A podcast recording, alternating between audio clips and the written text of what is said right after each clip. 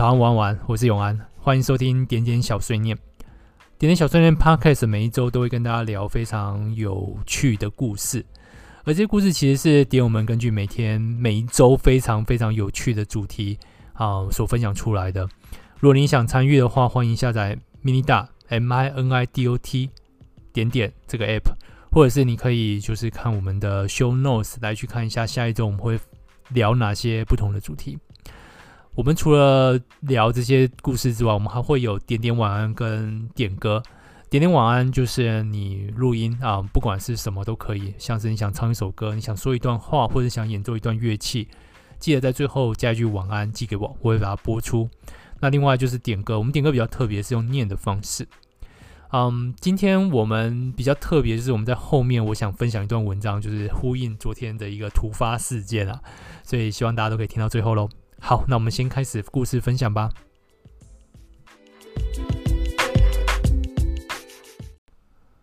今天是二零二一年五月二十号。点点小碎念 Podcast 原本大概一周会分享一个主题，或是多个主题。今天呢比较特别，或者说这一周比较特别，我把同一个主题呢拆成上下两集来分享。嗯，主要原因就是在今天的最后一段，我留了一个小小惊喜，我想分享一段文章，啊、呃，去呼应昨天的国际离婚日。好，大家应该猜得出来是什么。那另外就是因为昨天其实也宣布了台湾目前进入三级的警戒，呃，我想做一点超前部署，因为我不确定下一周会持续发生怎样的事情。那所以也在这边，也希望大家可以一起去度过这个这个时间。呃，如果你可以的话，就尽量减少人与人之间的连接。那当然，呃，除了 Minidot 以外啊，因为在 Minidot 上面做人与人之间的连接呢，其实是非常安全的。我们就继续在 Minidot 上面连接吧。嗯，所以也希望大家度过可以安全平安的度过接下来的这些时间啊，因为不但疫情，呃，我们可能又会经历的缺水跟缺电的情况，所以希望一切都安好。嗯，好，那我们来开始分享我们今天的故事吧。我们这一周分享的故事的主题是哪种食物或气味会让我回想起小时候的上集。我会先分享一部分，那下一部分呢，就等五月二十七号呢，请大家继续再回来听哦。首先是第一位点友这么分享的，小时候。教室是磨石子地板，拖地擦地时都有一股特别的味道。长大后，磨石子地板反而少见了。有次在部队工作时，去某个营区督导，刚好那个单位有磨石子地板，闻着那个味道，仿佛看见放在桌上的椅子，白色绣着名字的短袖制服与蓝色短裤，还有那年夏天叫个不停的蝉鸣。这是一篇我难得想象不出味道的分享。对，这个看了很大的一个那么多故事，就这个磨石子地的味道，我真的想象不出来。我能想象的反而是水的味道，因为嗯，像这位顶友描述的，在学校里面，我应该记得，至少我们那时候都是用清水去拖，所以应该是那个清水嗯飘散出来的味道吧，搭配的夏天很快的那个挥挥发出来，然后你就会闻到那个。水的味道，要不然我真的想不起有什么是摩斯之地板的味道。好，所以他透过这摩斯地板就是的味道，想起了他的可能就是小学的时候嘛，我们都会把那个椅子就放到桌子上去。然后我我自己的经历是，最近我有去一个嗯类似展览的空间，那边真的蛮特别的，就是也是难得的摩斯之地，同时他们配的家具是那种全木质的家具。呃，跟学校不太一样，学校都是比较偏深色系的嘛，它是比较偏有点像是柚木，或者是像木吉无印良品那种偏中中，就是介于深跟浅中间那种呃颜色的木质家具。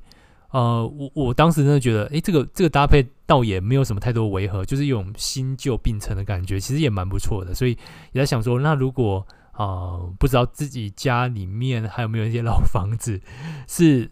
这种老房子或许嗯、配一点这种比较新的、比较啊、符合、比较是算现在大家会去设计的家具的样貌，说不定也是蛮大的。好，那我们再看下一个点友的分享吧。下一个点友这么分享着：我阿公很会做炸丸子。小时候老老的三合院，廊崖下大灶大铁锅，新柴燃烧的味道与肉丸子内红葱头葱白入锅油炸，那融合了木材、猪油、辛香料的味道。过了很久很久，一闻到，脑海里就会有当年阿公在廊下炸丸子，准备祭祀用的身影。旁边的大盆子里放着炸好。绿油带凉，堆得像小山的肉丸。每个经过的大人小孩走过一次拿一颗，都不会被阻止。只有快见底的时候，就会出声提醒一下，留一点要拜拜的。在我们家就是这样，人先吃，拜拜的排在后头。肉丸子确切的配方并没有传下来，这是现实中的遗憾。好，这个。这位点友，其实，在另外一个层面也算是先拜拜了，就是拜了你们所有家人的五脏庙。可惜那个肉丸子配方并没有留下来，这的确真的是有点可惜的。好，我们再看下一个点友的分享吧。他说：“稻田的香味。国中时，我是住在南澳的某个村，上学的路上都是稻田，我很喜欢那个味道，而且不止喜欢。”我还曾经下去玩过。记得有一次，我骑摩托车放学回家（括号不良示范），然后在路上看到一群学妹，我突然心血来潮，想要展现身材，想吸引他们的注意力，我就边骑车边脱衣服，双手放开的状态。一脱完，我就摔进田里。醒来后，车子坏掉，右肩脱臼，隔天也就真的受到他们的注意了。真潇洒！等等，呃，你你你真的确定你原本的行为会吸引到学妹吗？在我的想象中啊，就是一个怪咖的暴露狂学长，然后按耐不住内心的渴望，边骑就是机车的时候边满足冲动，最后就摔到田里。的确是非常不良的示范啊，大家不要去学。你还有其他方法可以吸引到学妹的注意的，嗯，好，我们再看下一个点友的分享吧。这位点友这么说：菠萝面包，小时候最期待下午和妈妈到面包店，拿着面包盘夹一块刚出炉的菠萝面包，再到冰箱柜拿瓶冰凉凉的果汁牛奶，然后回家享用。当时我觉得这就是天底下最幸福的事了。现在还是很喜欢菠萝面包。吃的是回忆，那个单纯无忧无虑的儿时回忆。我自己也有类似的那个童年特餐组合，那是那个白馒头加养乐多。嗯，一开始我是非常不能够接受白馒头，我觉得它有个臭味，所以当时就很 超前部署，想象说：天哪，我以后长大可能要吃两个礼 两年的白馒头，那我要怎么去解决这个问题呢？后来就发现，哎，那个。养乐多配白馒头好像是一个最佳解，所以有一次早上的时候就跟妈妈要求说，我一定要喝养乐多配白馒头。那时候就被骂，就说早上不可以喝那么甜又那么凉的东西。然后我现在只是想跟那个呃杞人忧天的少年说，安娜，你最后不但没有吃两年的白馒头，你还只去成功领三个礼拜，而且那个早餐变化非常丰富，不只只有白馒头而已。好，我们再看下一个点友的分享吧。他能够想起小时候的食物是统一肉燥面。小时候是钥匙儿童，时常要晚上九点后才等到父母回家。小时候总觉得泡面加蛋很好吃，然后也为了把父母给的买饭钱存起来，常常只吃泡面而已。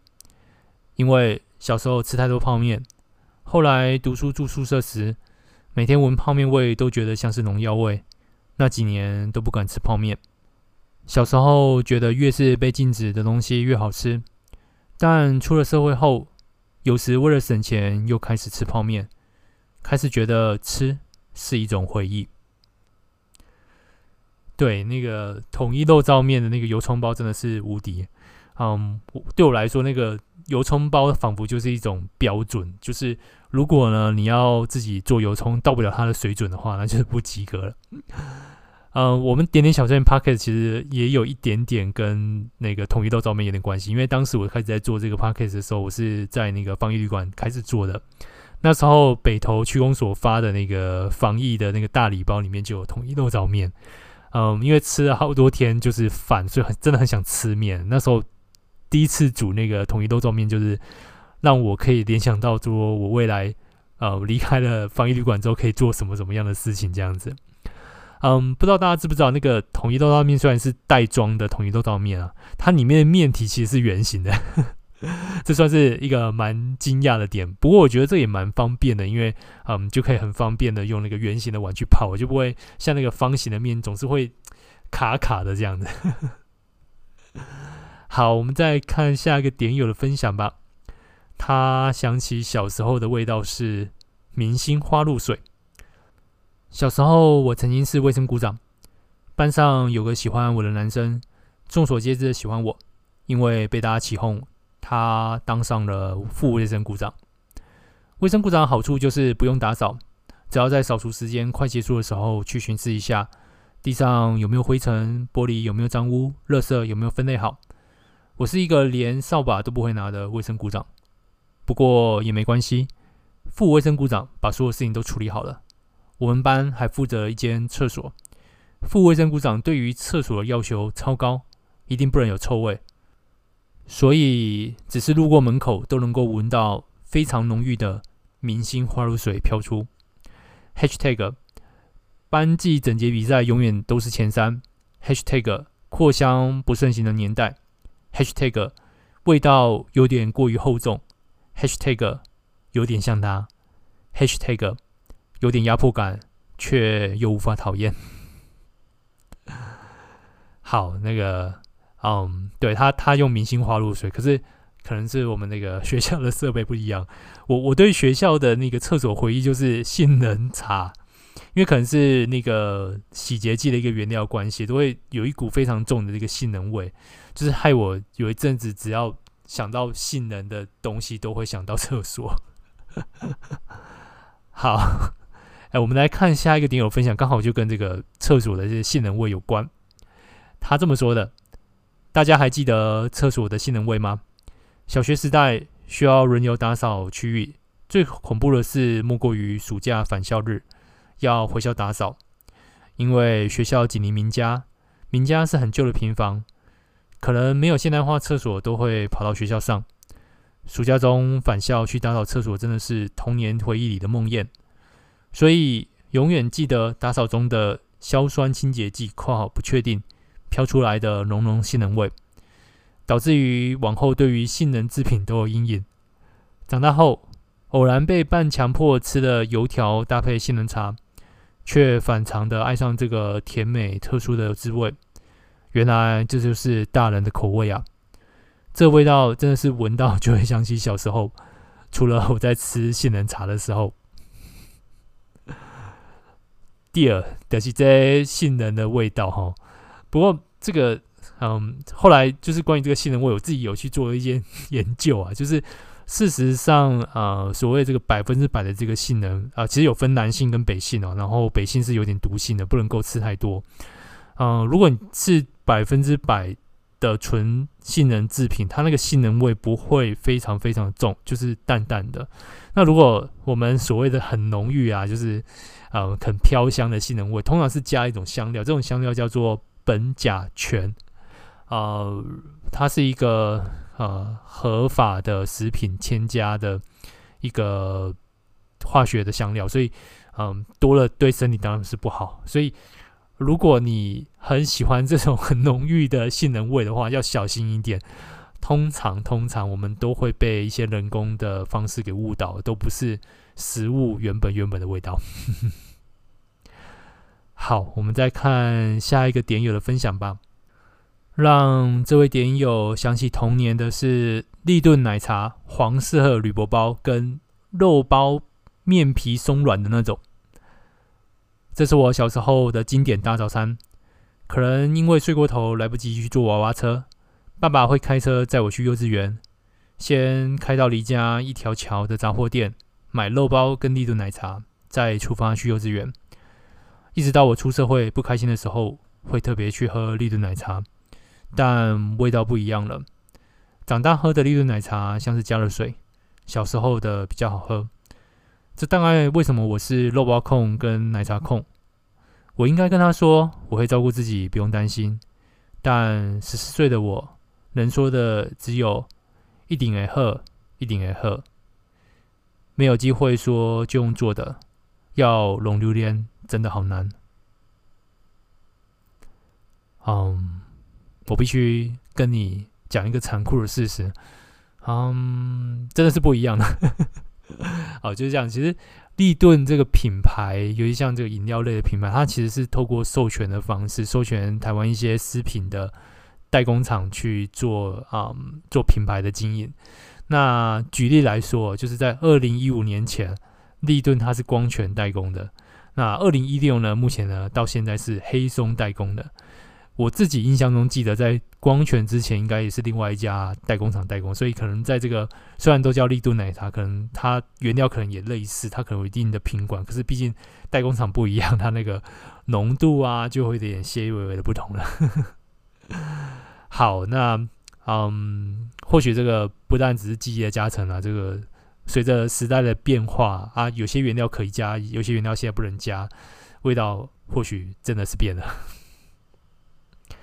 好，我们再看下一个点友的分享吧。首先让他想起童年的是书的味道，那种书局很常出现的味道。小时候很常跟家人去北门路，一定都会去一间在地下室的书局，那个味道真的是很厉害，大概跟早餐店的奶茶一样等级吧。只要闻到那个味道，就想上厕所，为此家人大概很头痛吧。一个国小的小屁孩老是哭闹着“我要大出来了”这件事情。第二件事情，巴布巴布巴布巴布，你是不是以为是卖冰淇淋的摊贩叫卖声？是一个老阿伯跟着他的妻子，两个人骑着一台三轮车出来卖关东煮，还有黑糖清冰。小时候爸妈忙着工作，又不能把小屁孩我丢在家里，免得家里被拆了。没错，小型二哈是我，会把我带到工厂，丢进办公室里。那时候最期待的就是听到这个把布声，手里早早拿好两个十元，准备等着阿伯经过，跟他买黑轮跟贡丸，再要一点关东煮的汤，那一天就满足了。所以我会胖，真的不是没有道理。第三个，青箭或者是黄箭口香糖，还有豆干。以前外婆家很远，家人不会开车的情况之下。骑车要骑上一个半小时，妈妈为了安抚小屁孩，路上总是会停在一间杂货店。一方面为了让屁股休息一下，毕竟骑那么久车实在是有点麻；另外一方面是要用食物堵住小吃货的嘴。那时候总是会买这两种口香糖，然后另外买上几包豆干，那种可能四五片正方形豆干叠在一起包装在一起的豆干。小时候真的很爱这个。长大后，实在担心自己变成了木乃伊，就 对 那个小时候我他这个点有在聊那个书店，我也我也很爱这种气氛啊。嗯，我我记得我以前家里面附近也有那种开在嗯地下室的书局，嗯，他们叫做啊、嗯、书城。每次去那边，总是有一种非常。啊，我们像是到了桃花源一样的感受，就是那你就是柳暗花明，突然间钻到地下室，到一个秘密基地，呃，里面什么都有。嗯、我特别喜欢去看那种很厚很厚的书，就像那种以前那种《三国演义》，不是很大很厚一本，嗯、拿下来虽然也看不太懂，可是总觉得自己好像很有成就这样子。好，我们再看下一个点友的分享吧。下一个点友这样分享着。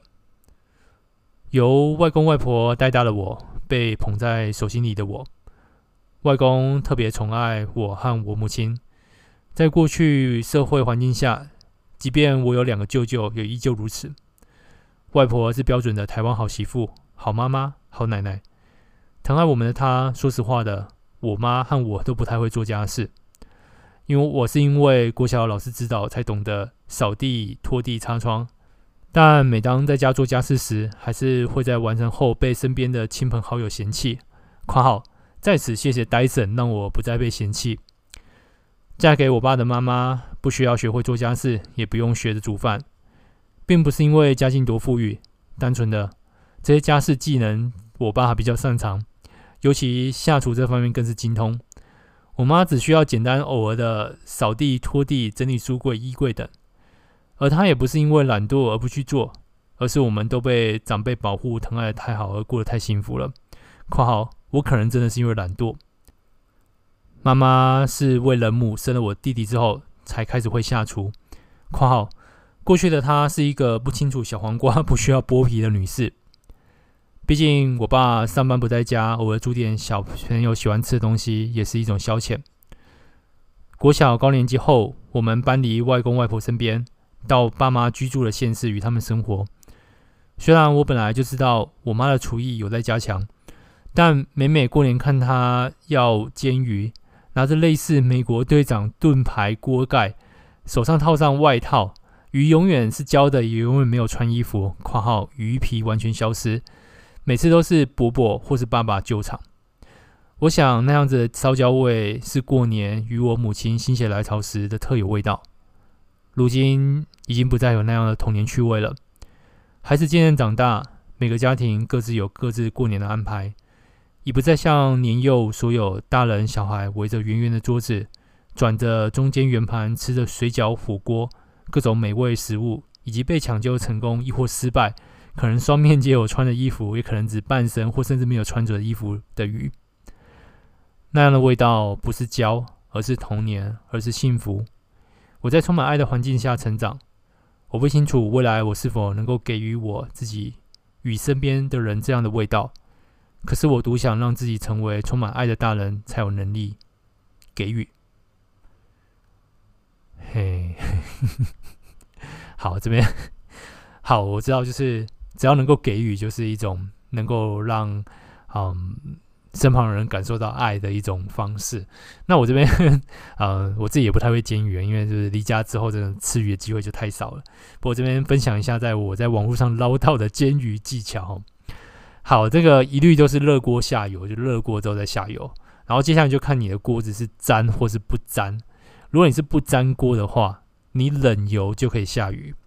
可是如果你是不是不粘锅，就是那种一般的炒锅的话，你要等热油之后再下鱼。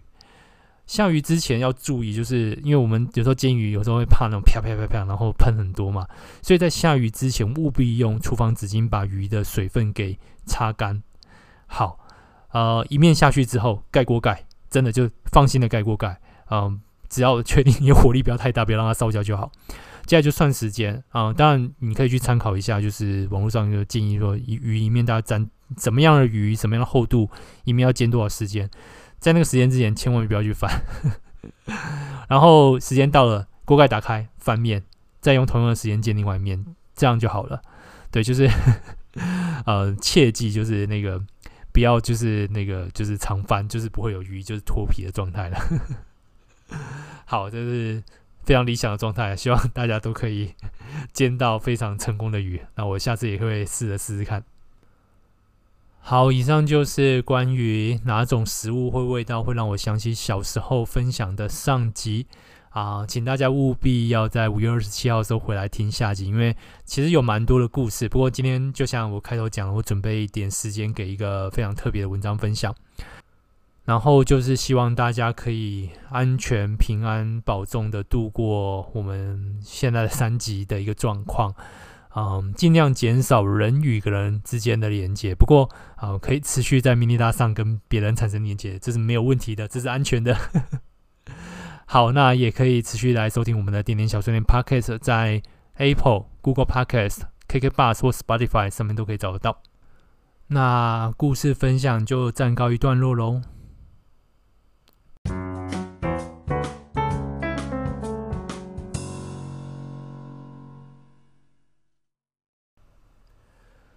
这集点点小碎念 Podcast 是在二零二一年五月二十号录的。那嗯，这阵子除了就是台湾的疫情又加温，那昨天其实在呃疫情的记者会里面，也正式宣布台湾都进入三级了。也希望大家嗯、能够多多保重自己，多多去嗯尽量的减少人与人之间的连接 啊、我们可以一起度过的。除此之外呢，昨天 五月十九号下午，突然之间变成了国际离婚日。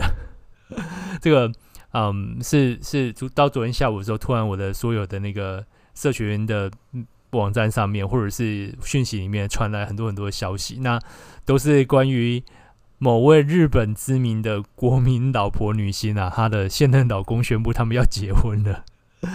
那这个这个消息就是算是算是。让人很措手不及，因为，嗯，说实在，从他们开始第一次合作，二零一六年那一部日剧开始，就或多或少就有传闻，也传了很久。那既然传那么久，我想大概也是空包弹了。但没想到昨天就这样子啊，丢出这个讯息啊，我个人是蛮高兴的，因为啊，不管是这一位女星她的演戏的作品，或是这位男星他在演戏、唱歌，甚至他的散文作品，我自己都还蛮喜欢的。所以今天这个 后面这一段的一个分享，就带着一点恭喜的意味。我也跟大家分享一段啊，现任老公他所曾经写过的一篇文章。好，那我们就来听听看这一段吧。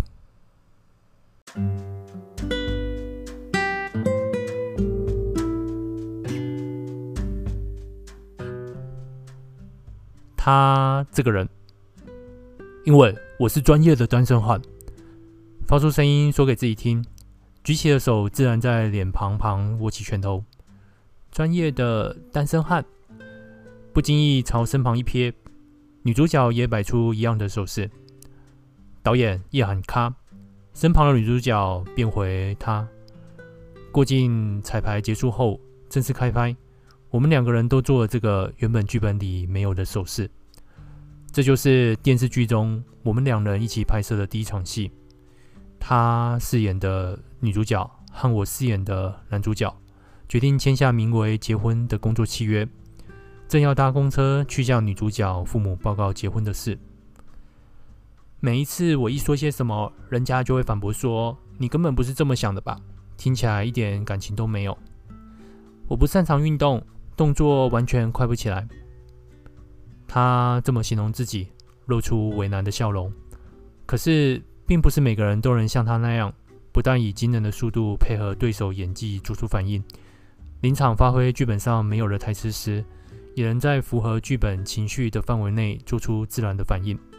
这种绝技只有情感丰富纤细、经常敏感体察周遭心情的人才能够办到。在拍摄空档的等待时间，他只是很普通又安静地坐在那里。许多知名演员特有的令周遭紧张的霸气，或令人情不自禁小心配合的气质，在他身上完全感受不到。虽然看起来文文静静，但现场发生有趣的事时，他会和大家一起笑，跟他说话也会毫无价值的回应。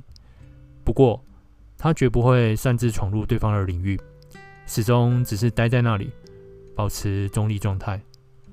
她真的是一个普通的女孩。拍摄工作每天每天进行，因为剧情设定，我们是一对夫妻的缘故，两人独处的对手戏自然很多。尽管在一起的时间很长，不过我每天至少会有一次赞叹这个人真的好棒的时刻。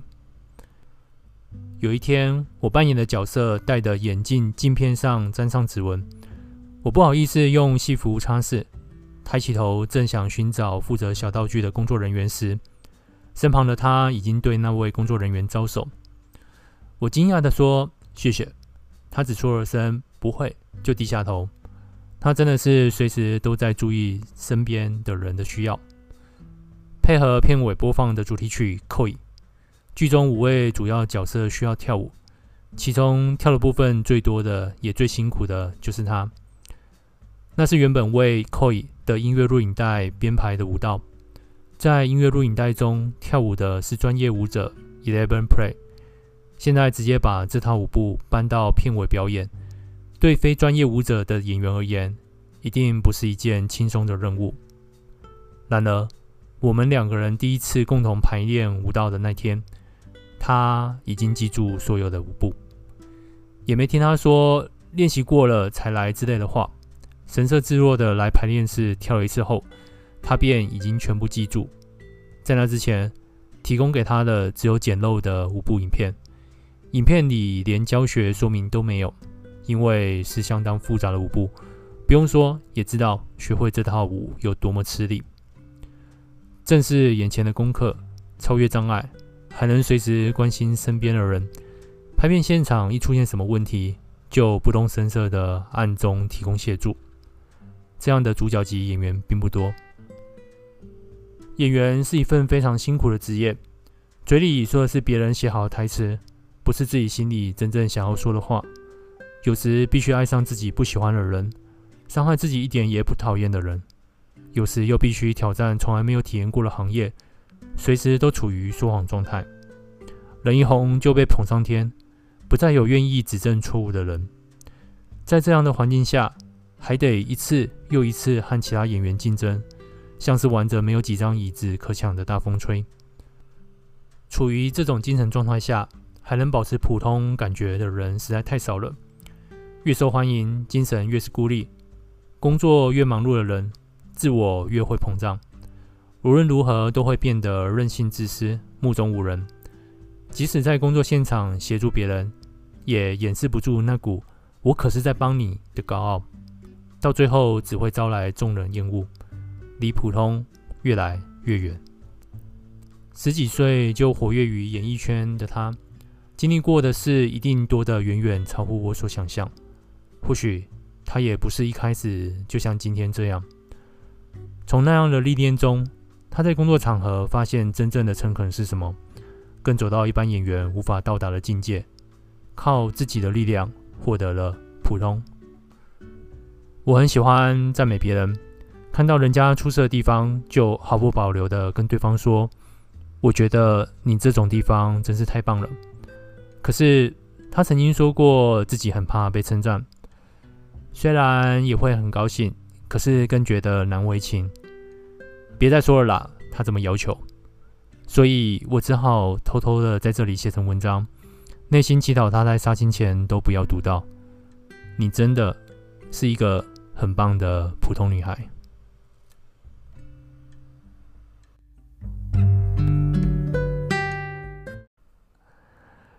各位前任老公们，听到这个现任老公这么描述国民老婆，你是不是会觉得比较释怀一点呢？对，因为呃，他这篇文章其实是在他们拍戏的时候左附近的时候写的，所以大家可以感受得出来。事实上，就是他们之间并不是啊突然发生什么事情才决定要结婚的啦。我觉得一定是。彼此也相处过，那也过一段那么久的时间，好，最后才做出这个决定的，所以我们就好好祝福他吧。那现任老公在描述啊，国民老婆普通这件事情，真的是啊蛮难的一件事情哦，因为就像他在里面所写的，当我们有任何对自己有所进展的时候，真的难免会让自己突然之间膨胀。可是，如果你这个膨胀不保持一定的平稳、一定的谦逊的话，就真的很容易让别人不会靠近你。所以，成为一个又有成就又普通的人，真的是一个蛮难的。所以，那个这位现任老公其实表现得不错哦，因为前阵子在做调查，他可是日本女生最想嫁的普通男性之一。可是他本人自己一点也不普通。你你说唱歌好了，那个在唱歌这件事情，他可是呃唯一在日本五个巨蛋开唱过的单一男艺人，就是就是团体不算，如果是以单一男艺人来讲的话，他是目前唯一的记录。那另外像演戏的时候，他常常 会被酸，就是说这个唱歌的时候跑来演戏，可是他又跑去唱歌的时候，又有人说这个演戏的跑来唱歌。事实上，大概。啊，大家可以了解到，事实上他在这两者其实都表现得不错。呃，作为一个艺人，事实上有呃非常好的一个成就跟发挥。好，那我们就 原谅他吧，好不好？嗯，好，那呃，我们今天这集的点点小碎算有点特别，因为啊、没有一次是把同一个主题分上下两集讲的。那呃，为了不知道接下来的状况是什么，所以我们就超前部署一下。那下周呢，也别忘了回来持续听一下我们分享关于哪种食物或气味会让我回想起小时候。好，那我们今天点点小碎念就到这边，祝大家都有好梦，也多保重。